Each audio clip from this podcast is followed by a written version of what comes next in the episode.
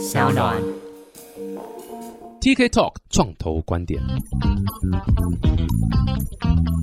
Hello，大家好，我是 TK，欢迎来到 TK Talk 创投观点。哇，非常开心，终于不是 NFT 的东西了。讲币圈东西都很难过，因为最近实在太惨了。那这次很开心啊，我们回到这个创业相关东西了，而且这一次算是，我记得去年我们录过一集，是请这个 KPMG 对不对？那边有一个产业报告，就是分享一下台湾的一些这个创投相关的一些报告。那一集收听率非常非常好，所以这次是的，我们很开心又在请到台湾。另外一个权威性的媒体啊，而且是专门针对创业啦，还有这种所谓新创软体啊相关的这个很权威性的媒体，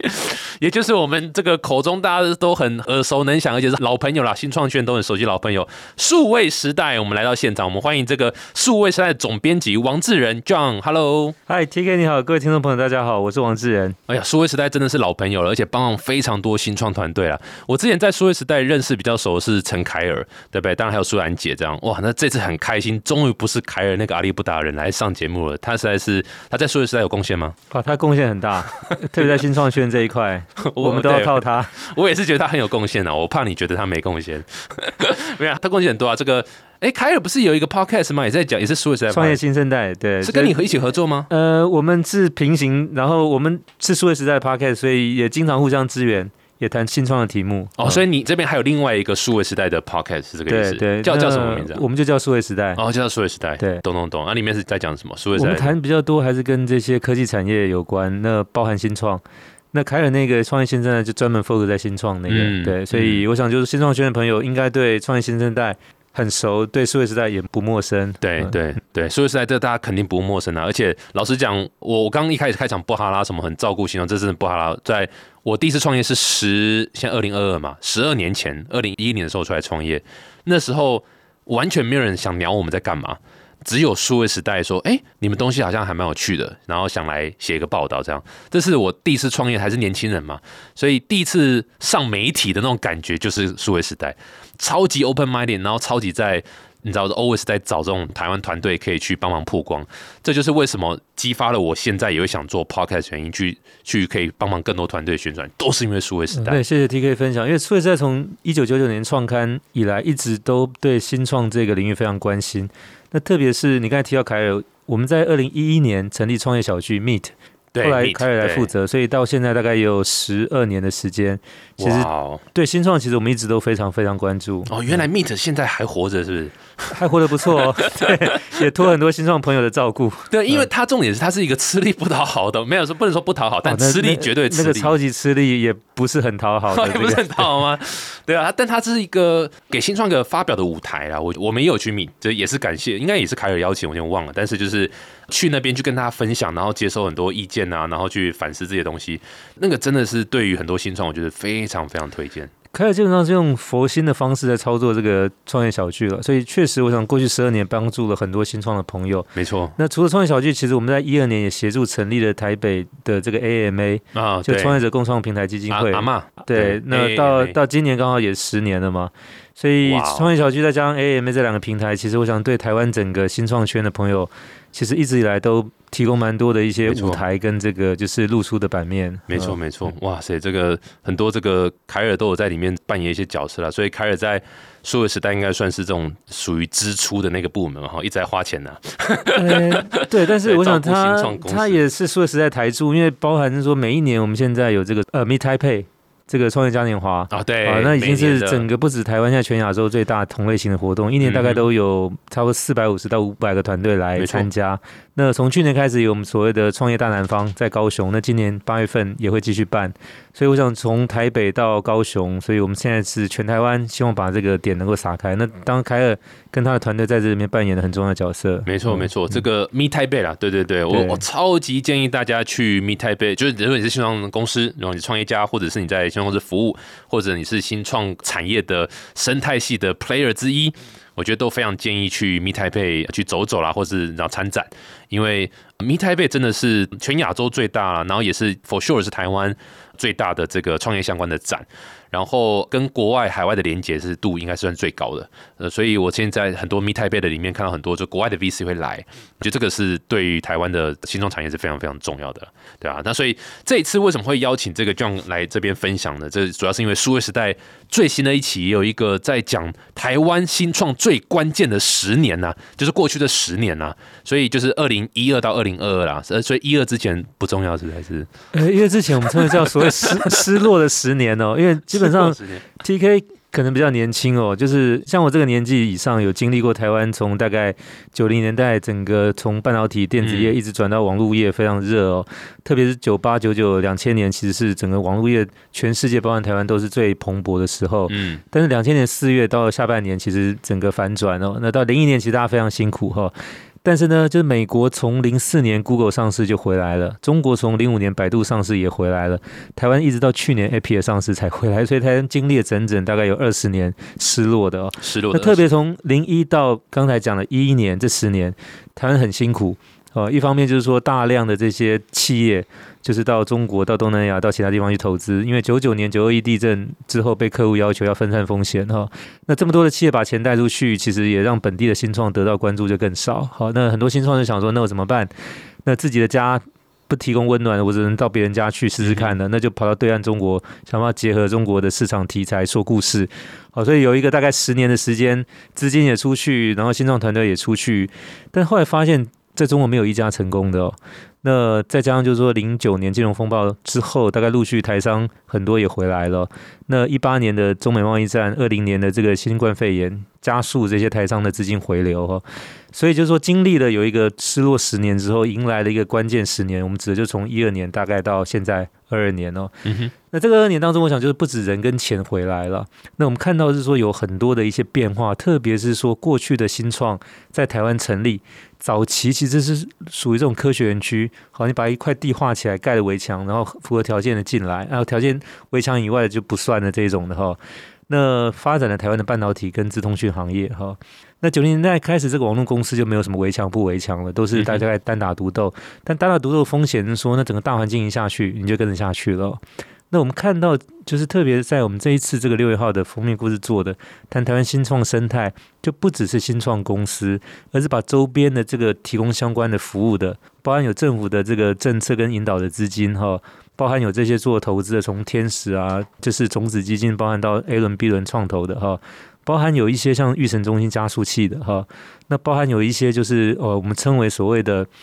服务的单位的，好像比如说刚才提到像创业小区、像 AMA 这种平台跟社群的，以及相关的这些专门报新创的媒体，好，那这个我们称为所谓的生态圈。它在过去这十年关键十年当中，它长出来一块一块的哈。那这里面当然包含就是说，我们也提到像 AppWorks，其实在这边也是很关键的角色。就是说，像 Jamie 林志成，其实从零九年美国回来，那先成立公司，然后再再开始有他的创投基金，然后做比较早期的投资。那像比如说有一个叫时代基金会，它有个 Garage Plus，它专门媒合企业跟这些新创公司去对接，用企业的资源的方式来协助新创发展哈。那这些都是在我们刚才谈到的关键十年当中所发生的哈。那有不同的 player，然后进来构筑了这个不同的就是服务。那加总起来，我们称为所谓的生态哈。那这件事情其实是我们看到是说，台湾现在要创办新的公司，就不再像之前所谓的单打独斗了。你现在有更多可以提供你在每一个过程当中可以找到可以协助帮忙提供资源的哈。跌倒的时候可以扶你一把，不是踹你一脚这种。就说那这样的这个情况，确定吗？啊，对对了，当然现在可能要踩一脚的还是蛮多，但我想就要扶你起来，其实也不少，越来越多扶你起来的啦。对对啊，我觉得就是开始大家有在关注啦，有在关注新创啊。然后你刚提到蛮多的，我觉得我也蛮好奇，你觉得政府呢？政府的角色在这一块有没有什么让你印象比较深刻的变化？在过去十年，针对新创，但我想这个就是回到，就是说从大概一四年当时的国发会哈，因为前期是从所谓的这个研考会再加进建会去合并的。那一四年提出一个所谓创业拔萃的计划，哈，那这个里面开始就是比较有针对性的面对新创提供的一些这个帮助，那不然后面有所谓的国发基金，哈，那这个有一个过程。那政府在这边的角色，其实我觉得跟早期八九零年代还不太一样，因为那个时候八九零年代比较是属于台湾没有做过这种所谓新创事业，像这种半导体公司的专业技术人才，大部分都是从国外引进的，所以大部分那个时候是归国学人在从事创业的工作，然后就在我们刚才提到围墙新竹科学园区里面，这种所谓 Wall Garden 的形式形成的。那其实台湾当时本地的大概只能去参加这些新创公司，就台湾本身自己成立的新创公司其实并不多。但我们刚才看到，就是说这个关键十年，就一一年之后的这一批，大部分都是台湾本地的年轻的创业家，哈，他没有围墙。那但是呢，这个里面他还是需要有一些政策的帮助，哈。那比如说这里面就是有一些补助，哈，或者说有一些投资，当然不是直接投资，因为政府的这个基金它可能投资到其他的 VC 的放里面，有这些放在投资这些创业家，哈。那类似像比如说政府也有一些做法是成立了一些像这种提供共创办公室。好的，这样的一个空间，或者就形成有一些就是带队到海外去参展，带他们去见投资人去做 pitch 的哈，这样的一个团队，补助他们机票住宿，但是想办法创造更多国际媒合的可能性。那这个其实是政府，就是说不再是盖一个围墙把大家圈在里面哦，而是说想办法就是在没有围墙情况之下。带你去做这样的事情，那当然，因为创业的风险非常高，因为初期如果你指望是说由民间商业力量，大概那就很难，要等很久。所以前面这种高风险的政府先进来，我想从一四年这个是很明显的哦。那再往后，其实我们现在看到，其实国华基金已经算是相对来讲，就是也投资了不少台湾本地的哈。那包含说，其实他们现在在去年也提出一个台湾 Next Big。有大概就是多家公司，现在属于是接下来有机会到海外或者在台湾可以上市挂牌，变成独角兽这样的公司。所以政府的政策在这里面还是重要，但它已经不是一个主导的角色，就是不是说政府来限定说好，我们今天发展 AI，明天发展 IOT，后天发展，比如说像什么 Blockchain，对，就现在其实政府的功能不是去界定谁是赢家，对的产业，不像早期说什么两兆双星啦，对，什么制定政策了，对对，大家往这边走这样。政府其实比较多，因为我提供一些基础的帮助。跟一些重要的这些资源哦，但我不去挑哪一个产业是赢家，或来重点扶持，已经这个角色，我想已经起了很大的变化。就我刚刚听你讲蛮多，就是其实也把这过去十年，其实二十年了哈，这个整个就失落十年加关键十年，总共二十年 的一些关键的一些大事件啊，或者是一些大元素，有稍微提到一下这样。那我我好奇想问一下，就是。就您这边的看法了哈，一个这没有任何对错，就您这边看法，就是因为你也做了这个报告嘛，然后这个研究嘛，然后也出这个东西，所以这个过程上下来，你觉得台湾的新创环境好了好，或是新创产业好了，你觉得目前的状态是怎么样？就是它是一个差不多了，万事俱备了，还是说？哇，虽然大家努力了这么多十几年，它还是在非常早期的一个阶段，是哪一种状况？你觉得是比较？我觉得处于你今天讲的中间，就它还没有到万事俱备，也没有是早期，因为一个生态系的养成，从国外，特别是从戏骨的经验来看，至少二十年。那台湾现在大概走到十年，就是大概一半的时间哦。那当然，这个不是说生态系刚好也随着时间建立一半哦，但是它大概有一个基本的雏形跟运作功能，但这个东西要真正能够发挥到成熟。还有一段时间，我想至少还有十年要走哈。Sorry，那我就好奇，接着问说，那你觉得现在这个时间点，如果你是总统，哦，很有可能是哦，因为你觉得我很有可能是总统，还可以报名吗？如果你是总统，然后你当上总统，当初选民投你的是因为你的政策是支持台湾新创，然后打出一片天这样，那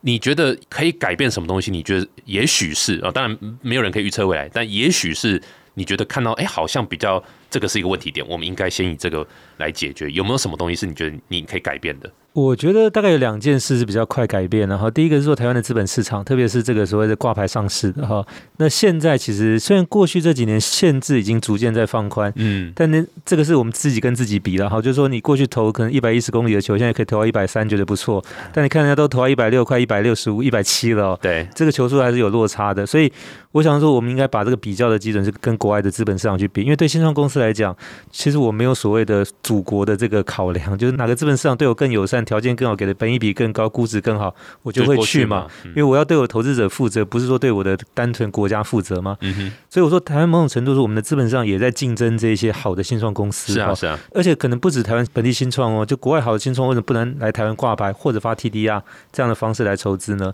所以想第一个要改变台湾的资本市场哦。那这个其实很多新创圈朋友已经讲很多年哈。那当然我们也看到，就是说有些相关的单位。也在做努力，但是我想那个努力的速度不够，就是不能跟自己比，你一定要去跟国外去比哦，就是竞争这些好的公司。现在这个全世界各地资本市场都在做的事情，这是第一个。那第二个，我也希望就是说有更多的大企业能够参与进来。我们在六月号的这个报道，以及在六月十五号公布的这个新创生态报告里面，其实都有提到，就是说。大企业在这方面的参与，过去这几年开始有了。好，那第一个当然是说，它有所谓 CVC，就 Corporate Venture Capital，就是他自己的这个钱呢，可能投到这个创投里面，占当某一个 LP，或者干脆自己成立一个基金去投这个新创，哈，或者内部成立所谓垂直加速器，去对接这个就是外界的这种新创的能量。但是呢，这个还是太慢了。那真正现在台湾掌握这些。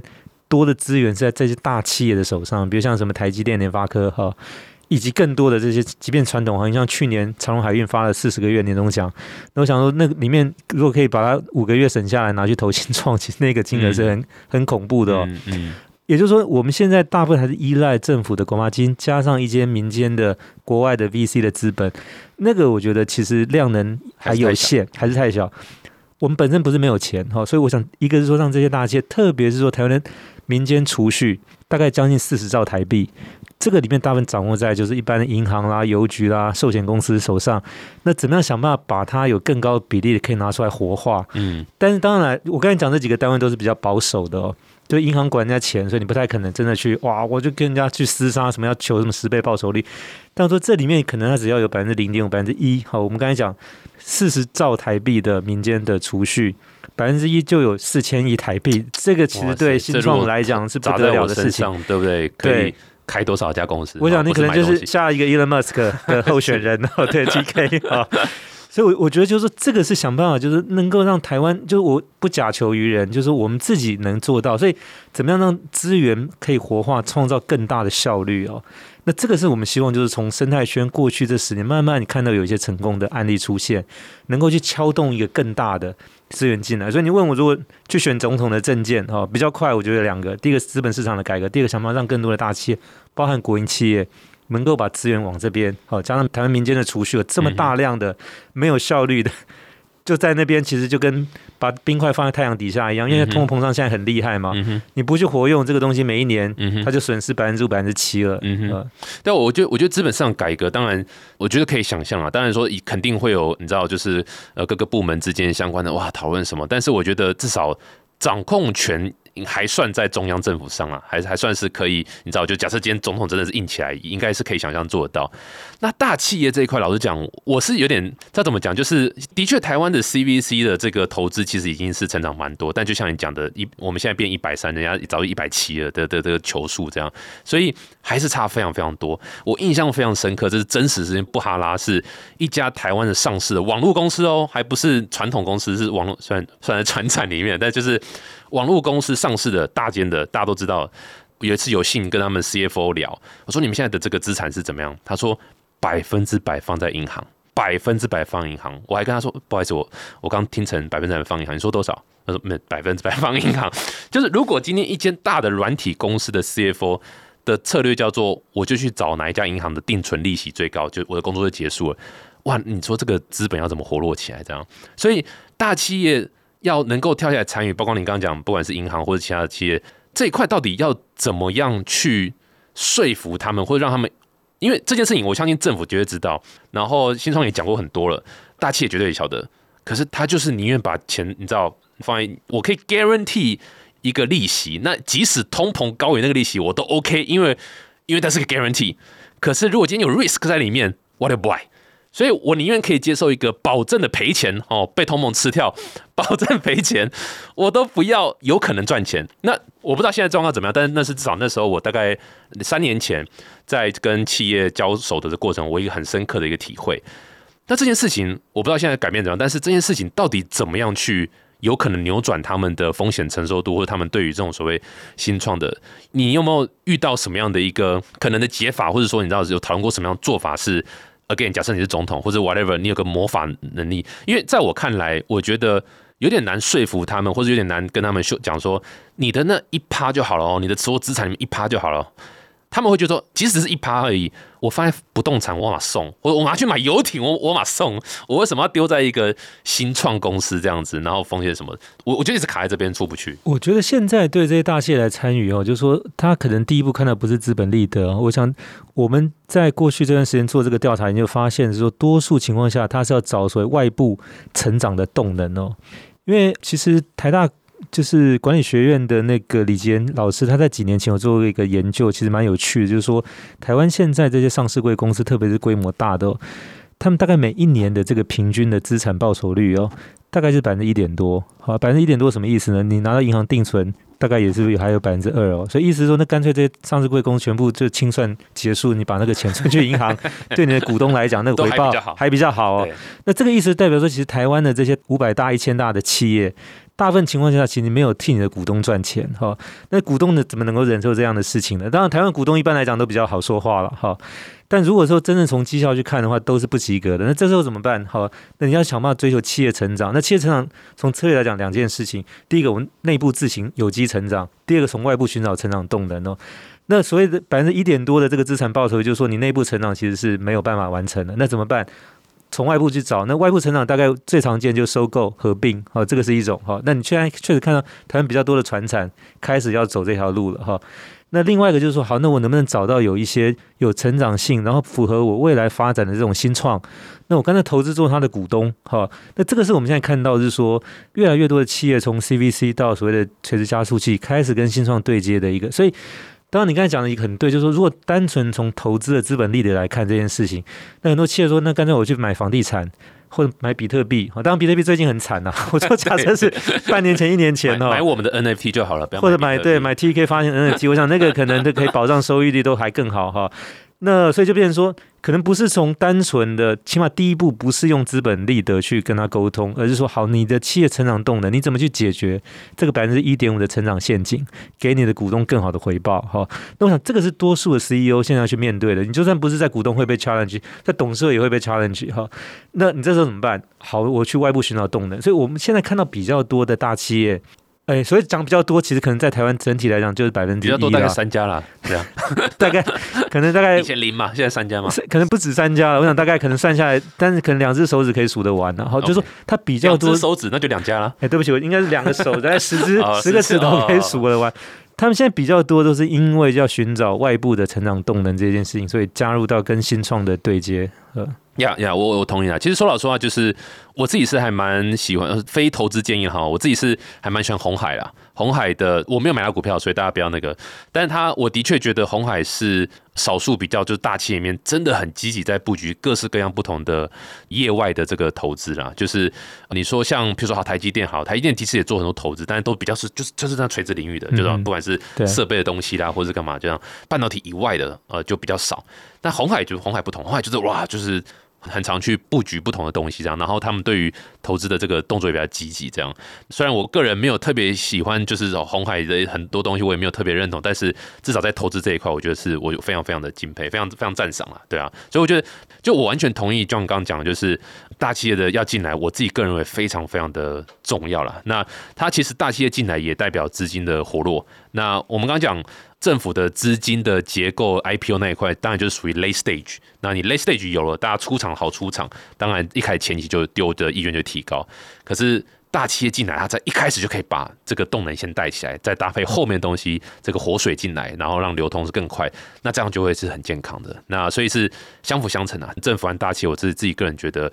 还蛮重要，但是另外一点，我觉得我们也不能都把手指头指向别人嘛，对不对？当你指别人的时候，四根手指头指自己嘛，对。所以你觉得台湾的新创公司呢？就是，就我听到蛮多说法说，其实资金不起来，台湾新创公司也要负一点责任，因为就是没有一个成功的案例，因为就是没有一个真的哇，就是你怎么看这个说法？然后你觉得过去这关键十年好了，有哪些新创公司是？哎，真的是，其实是带起蛮多很很好的标杆的效应。这样，我想从去年大概陆续上市的几家公司哦，比如像 Appier，在日本上市，嗯像九一 A P P 在台湾上市，像 Just Kitchen 在加拿大上市，那包括像今年上半年像 GoGoRo 用 Spec 方式在美国上市哈，那下半年还有一家预计是完美移动也要在美国挂牌哈。那我们这一次在六月刊的封面故事，我们又特别挑了十家新创，是我们也征询了业界的意见，就是他们最有可能是克服眼前的这些挑战。能够就是到最后挂牌或者被收购的这些标的哦，所以现在看起来就是去年三家，那今年就是可能也不止三家，再来会越来越多。所以说，所谓你不管称它叫独角兽，所谓估值大概十亿美金以上，或者所谓的 baby unicorn 小独角兽大概一亿美金的，就这个类型在台湾，我想多起来。那这个从结果来看的话，就是说它对于投资者。会有一个所谓吸引的效果之外，它其实也是非常好的一个国际宣传哦。因为现在很多国家在比较，就是诶，你的新创环境怎么样？你其实都是用你有多多少只独角兽来，那甚至很多的这个比较表上也去列各国。所以像印度在过去这两年受到很多的这个注目的原因，所以印度现在有很多的独角兽产生了哈，包括韩国也是。那甚至有一些小的国家，比如像什么爱沙尼亚哈。或者像东欧的这些，那它可能也有比如两家或三家的独角兽哈，那这个其实就是变成现在是比较行业内大家普遍的一个标准。那像台湾在这边，其实我们没有落后，甚至我们可能在平均之上。那所以就这个情况之下，就说能不能产生更多好的新创？我觉得这个相对是乐观的，因为刚才谈到整个生态的环境慢慢建立起来以后，就是说不管是人跟钱，或者说这里面碰撞对接的一些资源在产生，以及可能会有更多好的从国外再加进来，这个其实现在都会帮助这件事情再往下。那个别的公司大概就很难讨论，但我从整体来看，其实现在越来越多的这些就是。比如说名校，比如我们看到这些所谓顶大台金交城，过去可能首选是台积电、联发科，是交台清城，对，交台清交大要放前面，因为是交大校 因为我是交大，那你没有提到阳明这个，其实现在不对哦。哦我在他们合并前我就毕业了，对 OK OK 好，所以你还是交大，不是现在阳交大的这个。好了，阳交大台清城，那你如果这样讲，我觉得清华应该放前面，因为我是清华的校友。好，那阳阳交清大，他城。OK 好，不要再占学校了，不要再占学校。好，而且我想这这四四所学校都非常优秀，台湾也不止这四所，其他还是蛮多优秀的学校。就是说，以前的这些首选大概就是台积电、联发科、Google，嗯，哦，大概这三家，好，然后再去考虑以外的。但现在开始，我不能讲很多，但起码有不少觉得就是，哎，新创是我可以考虑的选择，甚至他自己就加入到自己去创业了哈。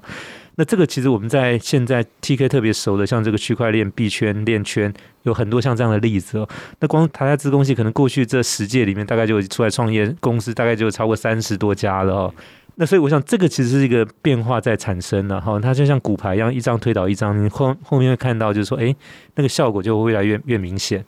那这个是哦，我想就是对台湾的新创来讲，就是说。起码目前，如果是一个还在学或者刚毕业，在寻找说我未来的可能性的时候，新创会是我现在会去考虑的其中一个选，不一定他一定会进来，但起码在考虑的一个选项。对啊，现显学了啦。现在其实很多学生啊，就是这个你知道，就是在可能求学中就已经开始在做创业的一个打算或准备了，然后甚至就很多 program，像你刚刚提到时代基金会，它其实有很多是专门针对青年像学生呃去做一个创业的计划，所以让他们提早体验一下什么叫地狱。呃，什么什么叫做这个创业啦？哎，我刚讲什么地狱是不是？对 对啊，这是的确是一个蛮明显的一个现象了。对，因为创业即地狱吧，我想就是从第一天开始就要面对大概。对，无间道就是不断循环轮回的那个一个 一个历程，就是挫折，然后困难，然后你知道就是不如意，然后当你说啊好像找一个 solution 呢，然后做出来了，然后就是挫折、困难、不如意，然后再找一个 solution，哦，好像做出来，然后再就是挫折、困难、不如意。对，然后再来就是有员工开始要来提离职，或者可能要被背叛哈，或者可能客户都已经跟你讲好要下单，就后来又反悔等等等之类的哈。那这种就是，就你加入数位时代之前，其实也创过业嘛，对不对？你怎么那么体验深刻啊？呃，数位时代我本身也是创业股东之一，所以就是一方面是说我们自己经历的两千年零一年的那个那个对，然后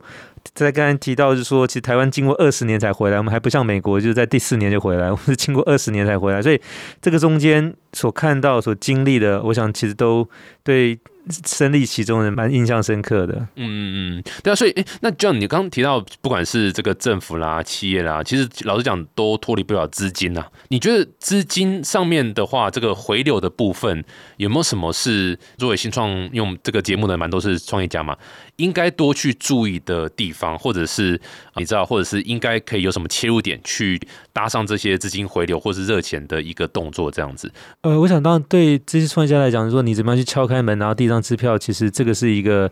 要不断练习，甚至有心理好准备要受挫，因为平均对 VC 来讲，他大概看一百个案才投一家哈。另外那个九十九家怎么办呢？大概回去继续重写，然后继续对，然后在第二天准备起来再去找其他的这个创投，哦 所以这个也是一个可能像西天取经，你要经过九九八十一关这样子，也可能没有到八十一关了，但是起码你心里要够强壮，就知道这个是一个不是那种就是说你第一次一杆进洞这种例子非常非常非常的少哦。那我举个例子来讲，就是说我。之前其实因为采访过蛮多新创的这个，包括国外像这个 Skype 的创办人，其中有一位是瑞典叫 Nicholas Enstrong 哈。那后来大家都觉得哇，这个很成功很棒，因为曾经用十六亿卖给 eBay，然后之后再转卖给那个 Microsoft。但是我问过他是说，哎，你在创业过程里面最印象深刻的是什么？他有一句话，他叫做 Door is right behind you，就门就在你身后。因为每次见 VC 的话，VC 大概对听完就叫。就你可以走了的意思哦。那我说，哎，你后来人家觉得这是一个多么光鲜亮丽、成功的典范，他其实也经历过这些哦。那在无数个夜晚回到家之后，自己把心情整理好，洗洗睡，然后第二天起来继续上阵，再去再去提案。那个那个很高，那个对，就是一百九十三公分的 Nicola Zentro 那个对。那一开始其实还蛮戏剧化的，就是说他本来是被 FBI 通缉，所以有一段时间是不敢在美国落地，因为落地就要被抓去关了哈。哦，因为他们等于被几大唱片公司联手告上法院嘛，所以后来是被通缉了呃。那所以我想他的创业。如果拍成故事的话，应该不会输给那个 Bad Blood 那个那个 Elizabeth Holmes 那个 Theranos 那家公司的 Elizabeth。对，所以我说台湾的创业家，我还没有碰到这么神奇的。好，那我想将来可能会有，因为以比例来讲，也有可能会出现哈。所以，那就是这个过程里面，其实确实是很煎熬哈。你的心智要。异于常人哦，就甚至要有点接近，可能有点心理素质要强，或者不能讲变态了，但你起码要比一般人更坚强，否则这多数情况下是撑不过去的。嗯嗯。那所以我说，创业家其实就是要去对现有的行业进行破坏的人哦。那当然，这些现有行业不会乖乖等你去破坏哦，因为如果这么简单，他自己来破坏就好了。所以我说，这个过程其实要经历很多。那刚才 T 哥提到说，那去找钱哈。那当很多的故事经过报道之后，看起来都是比较顺利，但其实都是很辛苦的。那只是说现在在台湾要去找这些资金哈，相对以前来讲，就是提供资金的来源跟管道也比较多了。那比如说以前大部分都是 Pre IPO，就是诶，等到这家公司已经过了最困难要准备上市的半年前、一年前，这时候人家来 VC 来求你说，可不可以我？给我一点额度，然后我可能多百分之三十、四十进来，然后就等上市之后卖掉。那现在台湾开始往前，就是说到我们所谓的 A 轮哈，现在 A 轮再往前，这个所谓的天使轮，那天轮再往前的种子轮哈，那种子轮一般大概可能比如三五十万台币之类的哈，了不起可能到一百万台币。那天使轮可能是三五百万台币的，那到 A 轮的话，大概就是可能比如一百到三百万美金不等的哈，就说那现在大概每一个环节。都有投资者哈，那台湾现在可能后端呢，可能 B 轮跟 C 轮呢，现在稍微还比较少。那现在逐渐看到，应该也会有新的 player 进来去补足那个，所以。从整个这个链条来看，是越来越完整了。那如果再加上我们刚才谈，就是如果是比如大企业或者国营企业能带头再进来，好，或者说一些民间储蓄现在比较没有效率的放在那些比如说寿险公司、银行、邮局里面的，对啊，有一部分不赔，对，那就是说这个东西如果可以进来的话，我想这个就相对让这个资金链条可以更完善了哈。那但是呢，虽然说现在还是比较辛苦，也不错了。就你给这个创业者多一些锻炼的机会，再多吃几次闭门羹，多被人家伤害几次之后，他也会成长起来哈。对。那我想就是说，现在看到的说，那出厂的机制有没有比较完善？那我们刚才也谈到了，如果台湾现在你还在一百三十公里往一百四十公里哈，那更多就要考虑就是说，那我到国外去找合适的资本市场哈。那现在当然离我们比较近是日本，也是大概我们所接触下来。蛮多新创的一个考虑的地方哈，那除了日本之外，比如美国大概是我们比较熟悉的，但是美国相对就是说，可能它的整个上市的费用跟之之后每年维持的费用也是比较高，但那个还是相对我们比较熟悉的。那比如说也有部分在研究，比如看新加坡的这个就是是不是也，所以我想就是说，那如果不是在台湾，也可以在其他地方了哈。那环境越辛苦也没关系，我想会锻炼出更多的技能出来。就是那个我很常在节目上讲嘛，Y Combinator 不是有说什么发出一个公告，说什么接下来是木质寒冬什么？这我一看就是这就是台湾的木质日常嘛。你美国人真是没有抗压性，你就是寒冬根本在台湾是木质日常嘛？对啊，所以我我也好奇啊，就是。就我们一开始讲说，我们的节目就是讲真话嘛，对不对？不哈拉，我们 podcast 不受 NCC 的监管，不受嘛，对不对？应该不受嘛，对啊，所以直接不哈拉讲真话啦。到底台湾是不是一个适合创业的？我们讲新创哦，不是实业家，实业家就是你知道，就是一般开店什么，我觉得那个都很棒。但如果说今天是要碰撞产业哈，或者做一个新的一个呃商模这东西，台湾到底适不适合？还是你知道，其实应该到其他地方去？我觉得现在台湾看起来其实越来越适合了哈。那其他地方讲真话哦，讲真话，当然讲真话。就以前也都试过哦哈。比如说跑到美国去，但是发现在戏骨创业要成功，其实非常非常难哦。因为美国自己人成功的都很少了，还轮到你外地人来哈。那也试过去中国，后来发现说，其实你要比哈拉，你也比不过当地的哈。那你要比关系，你也没有当地人强。那你要比晚上不睡觉。对你也没有比人家更厉害、更能撑得久。就是说，所有东西比下来，就发现那到底我要跟他比什么东西，就没得比了。所以，那我觉得现在多数你看到是说，除非他已经有一定的规模，到那边去设办公室，否则在新创阶段，现在去中国的，基本上，我想从一一年、一二年之后的这个门已经关上了哈。所以，就创业这件事情，有没有可能用去借助别人的这个？我我看到是比较难。那这个也是为什么，就是说，同样的，比如说在戏谷的，虽然说有很多外国人去，但是呢。本国人成功的机会还是比外国人要高很多哈，因为他熟悉那边的文化条件跟可以说运用的资源哈。你看到就是为什么以色列的创业可以这么成功？以色列基本上是没有外国人在当地创业成功的，非常非常少，基本上都是当地人自己创业成功的。所以创业这件事情，就它有很多的概念是大家可以互相交流，文化这个东西可以学习，但是它有很强的属地性。那这个是为什么我们在谈所谓的生态这件事情？就是说我们研究了戏骨半天，你就发现全世界只有戏骨那地方，即便我们把它研究的很透彻，你也不可能在台湾复制戏骨的那个，就回来台湾还是只有台湾，所以。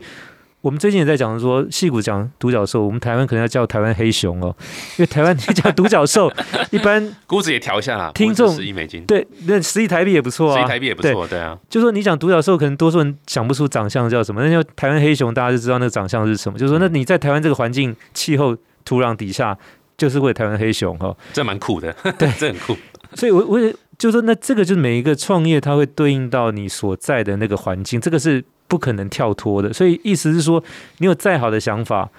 你如果不在你熟悉擅长的这个主场，你要非要到客场去，甚至你没有去过这个球场去打，你的成功率是非常低的。嗯，蛮有趣，蛮有趣。不过大家都还是推崇 global market 啦，所以照你的意思是说，就是立足台湾，但是放眼世界嘛，就是什么时间点开始要往国外走？呃，我想当然从。大家都讲说，从你 day one 开始就要去往国外走，但我说那个只是一个理想了。就你的主场这个一定要先顾好，但你不要不能只做台湾市场的原因，因为台湾市场的规模说大不大，说小不小。就说如果只有台湾的这个本地的，大概投资人大概从天使轮之后 A 轮就很难拿到了，所以你从 A 轮就开始讲故事，说哎，我有海外发展的计划，那我可能有先有日本市场，再来东南亚，然后再来是可能哪里哪里之类的哈。那这个才有可能，就是人家会再开第二张、第三张支票。那这个没办法，这个是我们先天要面对。那我想，就是全世界大多数的市场，除了美国以外，也都要面对这件事。那即便是美国自己的新创公司，也要有海外的发展计划哈。那只是说，他比我们幸运，说因为他讲英文，所以他可以说 Day One 就面对 Global 市场，因为 Global 都能假设能讲英文哈。我觉得美国人有个优势，真的是他们的英语讲的真好。美国人真的是英文讲的很好，就像就像我们台湾人，我们台语讲的真好。但是但是你台语的话，去某些市场还可以，比如东南亚哈，比如像去什么马来西亚 槟城啊，哈，新加坡啊，新加坡吃大排档都 OK。但是你可能要去公司注册登记，还是得写英文哈，因为那是他官方的这个语言哈。那回过头，我说这个是我们先天大家碰到的，没办法哈，就是那你英文讲的再好。你到美国去，你没有当地的那些关系等等之类的，你也不擅长哈，所以就是那我们在台湾，我们能够去做什么？所以从这一次这个就是我们的报道跟研究也发现说，我们大概很难去做就是纯软体跟网络服务的公司，但这个是台湾需要加强的哈。但如果说这些服务能够再去整合台湾的硬体的过去累积下来的一些条件，那相对你可能成功机会会更高一些。比如说像 Google。哈，它虽然是一个做电动摩托车的公司，那这个硬体里面很多包含电子零件的部分，其实是用了台湾的供应链哈。但是呢，它现在这个所谓的就是电池交换的这个概念，哈，更多是属于比较接近网络服务的哈。那这个就是属于所谓软硬整合的哈。那我们现在谈所谓智慧医疗，那所谓台湾智慧医疗有很大一块做影像的辨识处理，比如说你去医院拍什么 X 光啦、CT 啦、核磁共振这些的。